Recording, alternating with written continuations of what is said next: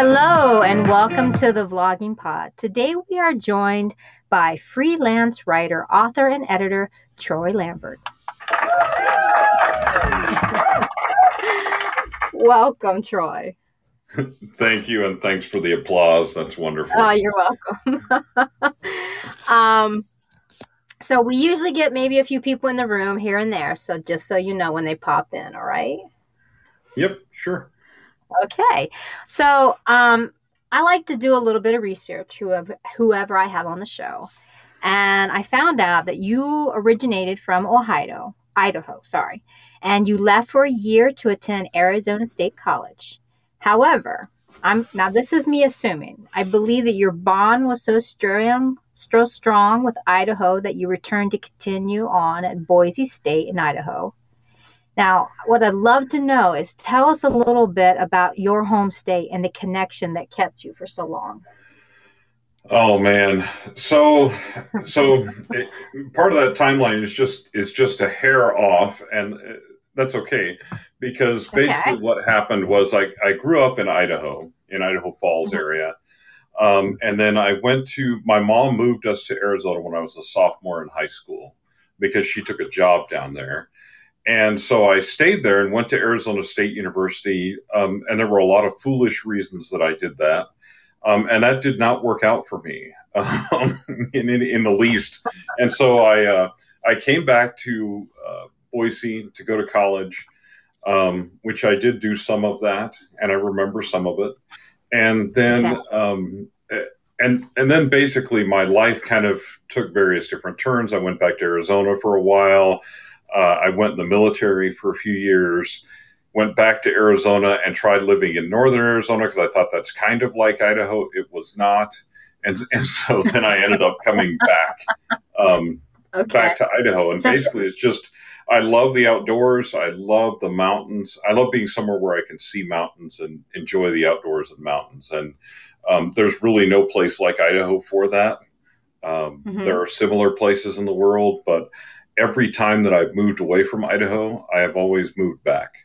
So, so the, the, the stuff you were adding, you were kind of figuring out more of what the timeline where I have it lacked out. Yes. Yes. Yes. Okay. okay. Yeah. I want to make sure I'm on the train thought there. Um, yep. When I think of Idaho, I think of my uh, my husband's family. He has his brother lives there along with his mother and his stepfather, so they're all in Idaho. Yeah, I, I so. love it. It's an absolutely wonderful state. It's a wonderful place to live. Um, I'm not always a big fan of the politics here, um, mm-hmm. but it's it's overcomable. And the fact is, Boise is a little more liberal than some of the rest of the state, so it, it's a good place for me to live. Well, that's good. That's good. When I began to look into your name, I, I took notice of how many books your name is attached to. Do you uh-huh. have any idea? Do you have any idea how many that is? Uh, no. Uh, there's thirty. there, there's about there's about thirty novels, I believe, okay. and then there are. I, I did a series of short stories, which now I'm I'm assembling those into a novel. Um, and I are you talking about the ones? Are you talking about the ones with the card decks? Yes, the solitaire series. Okay. Um, that okay. that was a, a part of a challenge that I did to write a short story a week for an entire year.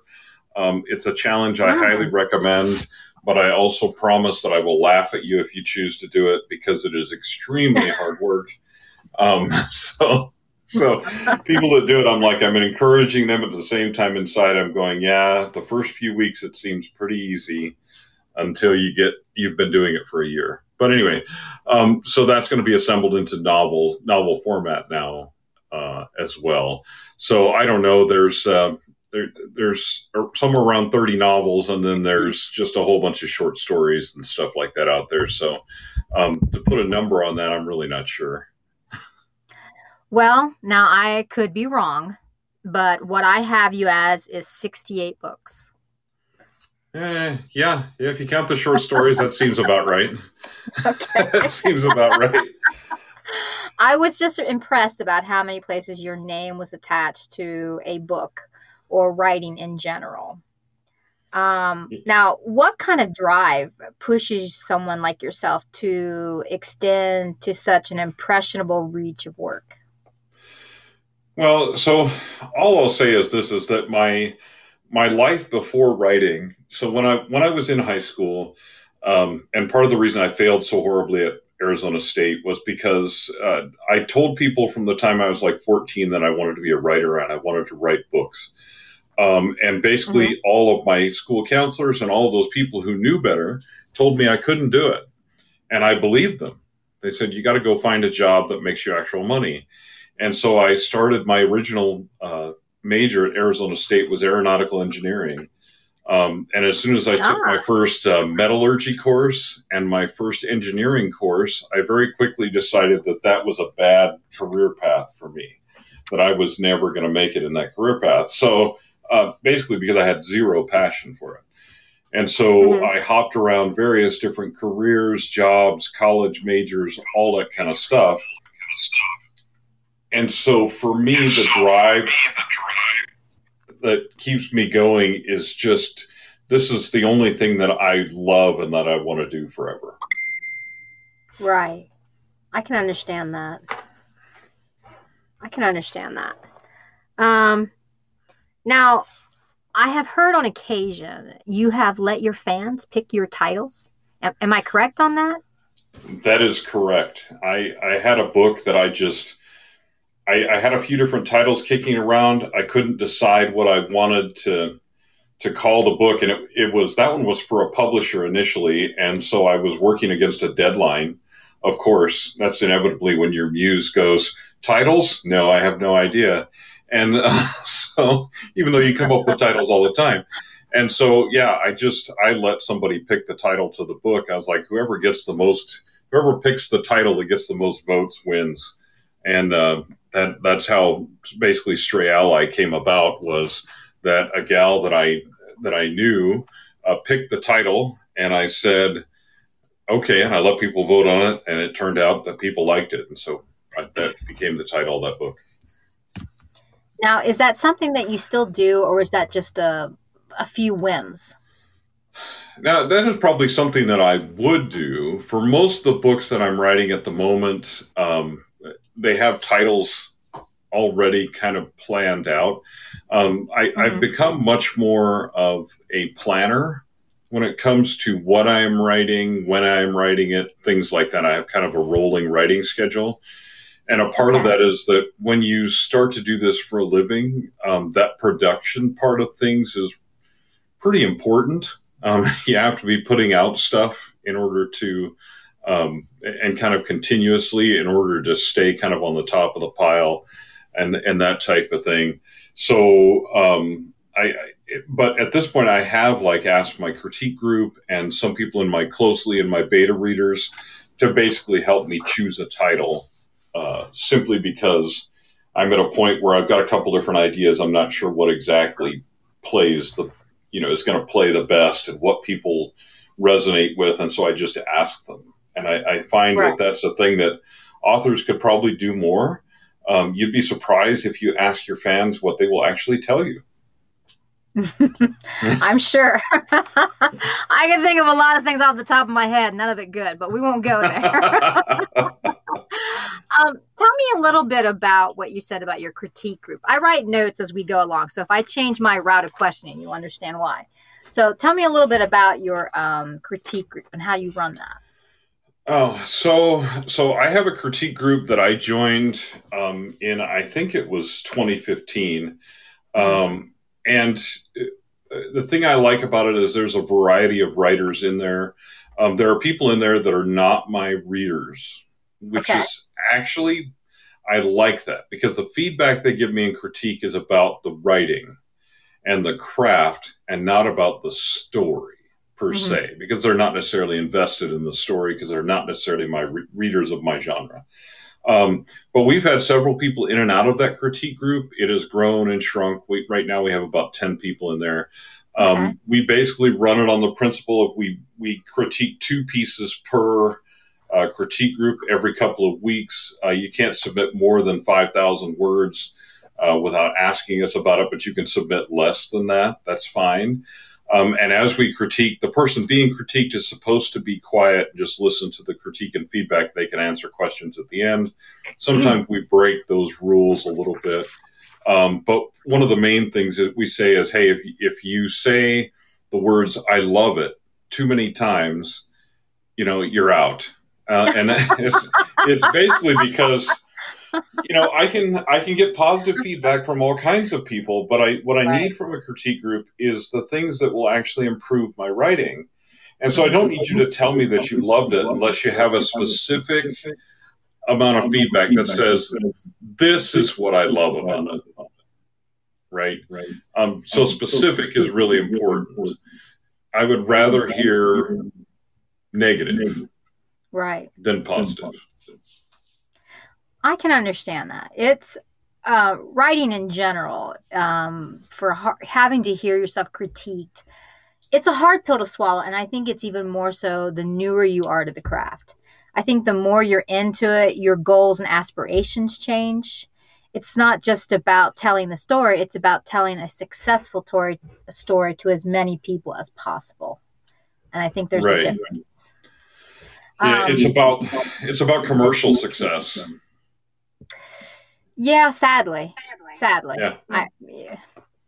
But, you know, sometimes you have to feed one animal to feed another.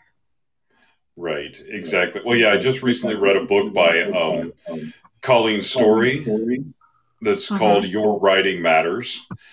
And um, it really is there are two different things that matter about your writing and one of them is the intrinsic thing of like my just incredible drive to write. I'm never going to stop writing. I'm going to be writing forever. This is what i do. It's a part of who i am. But there's the en- extrinsic thing that i like to eat. My wife likes to eat. She likes nice things. So you know so, so we basically need money. So yeah, yeah. it's it's uh-huh. it's it's the combination of those two things. So you need intrinsic drive because otherwise you'll quit. Because this job is way too hard to do unless you have drive. Oh yeah. But you also need the extrinsic drive because that also teaches you to meet deadlines and stuff. You it's really easy if you're a mm-hmm. self-publisher and you're not really relying on the income to just let drive, you know, deadlines and stuff fly oh. by. See now but it's not if you're making for a living. If you're doing it yeah. for a living, you're like, if I don't do that, my income is going to go down. So it's like, how much income are you willing to sacrifice? And right. you tell me. You know, that's that's all dependent upon the writer themselves. I can fully understand that. See, I'm on the other side of that. I my, my income from it is not something, and I have dropped off the mark uh, a few times during my career, and I've been doing this what twelve years. So I am on the other side of it. What I bring in is not our you know what I mean? It's not our income income. I mean, yes, it's helpful, but it's not our main income. So I can understand both sides of what you're saying. Now, to get back into a little bit more off of myself and back onto you, um, I'd like to make a quote from you, if you don't mind, something that I found that you had said in about 2016. Are you okay with that? Sure. All right. You said, well, I'll quote, you say, the hardest is always just letting them go and realizing they are done as they are going to be. Do you still have that same outlook, or has 60 something books made that easier?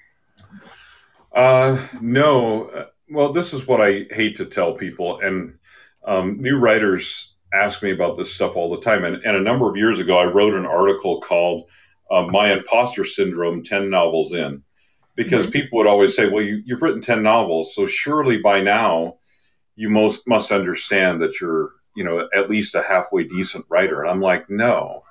The, the writing process never gets easier. I'm like every time yeah. you sit down it, it, it's the exact same thing. And the first thing that happens is you go this is the greatest idea i've ever had. This is going to be the greatest bestseller. This is my breakout book. This is going to make me stephen king right? Yes then about exactly. ha- about halfway through your writing though you go you, that's when you're struggling right? And you mm-hmm. go this is crap this is awful. I should delete everything on my computer and go work as a greeter at Walmart. and so, and that's your next step. And then you finish the book, you reach the end, and you're like, this is the greatest thing I've ever written. Mm. This is going to be fantastic. This is my breakout novel, yada, yada, yada. And then you send it to your editor. and you yeah. get their feedback and you're like i'm a hack i'm horrible i should delete everything and because that process is so fantastic we do the exact same thing again yes so this this the job of being an author when when you get to the point where you're doing it full time the job of being an author is extremely difficult for the reasons that you also have to be a business person but that you face this internal critique and external critique every single time you release something. Yes. So it doesn't matter what number you're on. You can be on whatever number you want to be on. The process is going to be the same. So I wouldn't say that it gets easier. It, in some ways, you just become used to it. It's kind of like a callus, you know, where you go, okay, I'm going to go through this as part of the process. And at least you understand what's coming and right. you know that it's going to happen. But it, does it get easier? I don't think mm-hmm. necessarily it gets easier. I'm I'm usually on the other side of that. It's you well, not so much. You, where my difficulty becomes is on the ending of books. When I already know how I'm going to end the book. But again, like you said, you're a planner. I'm on the other side of that. I find it exciting. Now, I always start with a plot and origination of an idea. And then my characters and everything else grow. And I keep a, a, a document beside each one and I build on those characters as I write. And so for me, the thrill of it is not knowing where the story goes. And once I know where I'm going, once I know the ending, I find it hard to finish it because oh, I already know how it ends. So for me, I'm I'm I'm I'm what with what you say, but a little bit different on the on as far as the writing and the drive to keep going on it. Because when I know when I when I know how it's going to end, that's when I drag my feet the most. Yeah, and I get that because what happens with some people. So this is what I've learned along the way is that being a planner doesn't have to take out the spontaneity of your writing. Yeah, I think it's a really okay. important thing for people to understand is just because you know the ending, you don't know the exact route there. There's going to be a lot of fun along the way. And even as you get close to the ending, it's mm-hmm. just a matter of following that final bit of the path and wrapping it up. Um, and it, it's very similar to climbing a mountain when you can see the summit and you're already got fantastic views around you. Like, do I really need to go that extra you know thousand feet to get to the summit? And the answer is yeah, you do because the payoff is worth it. But you know, it's it's also I mean the cha- the thing is the challenge happens every time, and for different writers it happens at different parts of their process. But that's actually perfectly okay as long as you just understand the biggest thing about the biggest difference between you know somebody who's commercially successful and releasing a lot of books all the time and somebody who's not generally speaking is that ability to just get over that last hump and finish and let something go you mm-hmm. send it to your editors you send it to your beta readers you go okay this is as good as it's going to get at this particular time my craft isn't going to get any better in the next two weeks you know anything like that so i just got to get this thing out the door and get it out there selling and making money right. and like i have a trilogy that i wrote probably 13, 12 years ago now, released in like 2011. And I'm going to do an anniversary edition and re-release. I'm going to redo the covers, and I'm going to redo some of the of the content as well. But I generally don't recommend that people do that until it's been 10 years yeah. uh, or something like that, because you can revisit that first novel over and over again and try to make it perfect, or you can release that novel and move on to your next one. And if you don't release it initially, you're never going to move on. You're never going to move on. Right. Well, speaking of your profession, and you seem to be quite on bar with that. you keep right on point. You seem to know what you're talking about as far as your profession. I heard um, you had uh, done a writing for historical papers for the government. Am I right? For one of that is jobs? that is correct. Yes. Now, how did that? I mean, that's still writing. So, how did that push you even more on your drive for writing? Well, this is what I always tell people about that is the number one thing that that taught me. In fact, the number one thing that freelance writing of any type teaches you, but that that because it was more of a large money sum for each of those reports, was it taught me that my words were worth money. Mm-hmm. I was dealing with people who were extremely educated, um, some of them way more educated than I was, with doctors and master master's degrees and all these different things that I didn't have. And I was the one writing the papers for them because I knew how to write and they didn't. And it taught me that writing is a skill that's valuable that you deserve to be paid for. Um, There is so often that one of the hesitant the hesitations that a lot of you know new writers have especially is they're like how can i charge somebody for this work? And that job taught me exactly how i could charge somebody for that work because i learned that these highly educated people just because they had degrees and stuff didn't mean they could write and that i had a skill that they didn't. And i think it's really important for writers to understand that is your writing is valuable. Your writing matters regardless of what you do with it whether you really buckle down and make a business out of it, make tons of money from it, or you put it out there on Amazon and 15 people read it and it makes a difference to one of those people's lives. If that's all the difference you make, it's still valuable and it's still worth it. Your writing is valuable, your words are worth money, and you deserve to get paid for them. Well, you are a great source of information. I could probably just drain you dry over my sink and store all that in some good Tupperware. I'm just saying.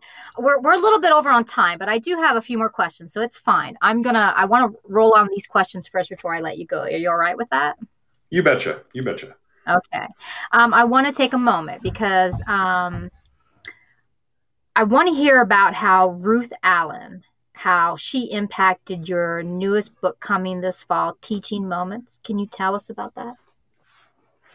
So, Ruth Allen was my sophomore English teacher when I was a, yeah, mm-hmm. or no, mm-hmm. uh, yeah, sophomore, so, freshman and sophomore English teacher. Okay. And I, I trust she you. Was You're one of the, first. yeah, she was one of the first people that told me that my writing was good that, that wasn't related to me that was someone that had what I felt like was some credibility that mm-hmm. told me, hey, you can write. You know, this wasn't my my peers and my friends circle when you're in high school. You know, this was a teacher. And so when she told me that, I real I started to recognize, even though I have been writing like stories and books for years. I wrote my first book when I was six years old, and um, you know, a little children's book called George and the Giant Castle. And so she was right. the first one that really inspired me to say, hey, maybe I can actually do this thing. Um, unfortunately, there were people after her who told me I couldn't, but um, she was one of the first people that told me that. So my my upcoming novel, Teaching Moments, is actually it's a it's a serial killer story.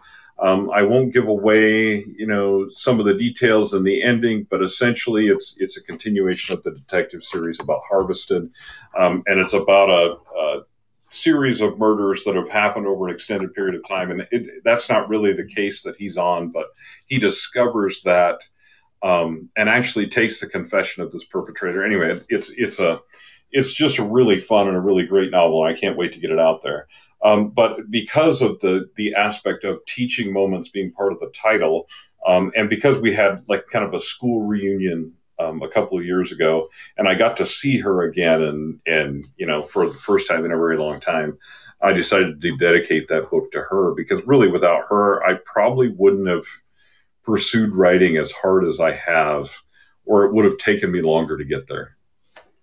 Awesome. I just uh, pulled up the Harvest on the computer. On one of the computers, I always like to have um, your website and your listings up so that it's on the camera as well.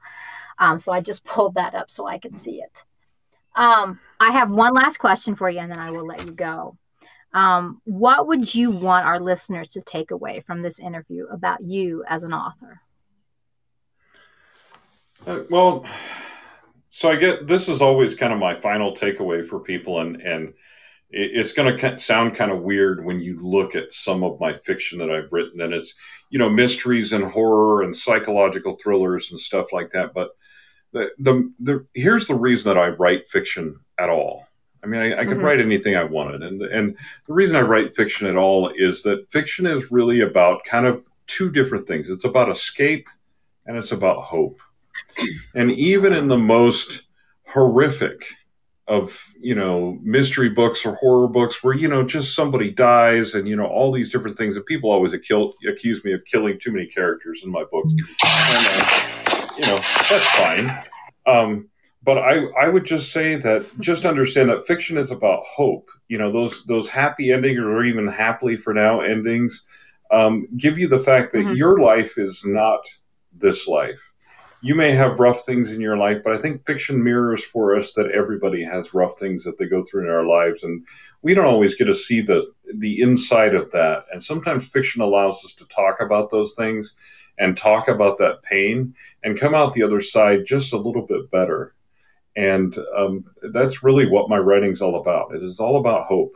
It's all about hope and and uh, what's next down the road, and the fact that you know uh, bad guys get caught by ordinary people like us, and an ordinary person like you can slay a dragon. So no matter what you're struggling with, you can you can conquer it. You can overcome it. You know, and I mean that's just that right. that's my big takeaway. Awesome. I want to thank you so much for being on the program today. Thank our guests for coming in here um, every time. I really do appreciate it, especially uh, this being my first time doing this kind of forum. Thank you so much, listeners. I want you to stay tuned for next Thursday when we have our next author to come in. Thank you again, Troy, for coming and have a great day, everybody, or, or evening in this in this instance. Have a great one.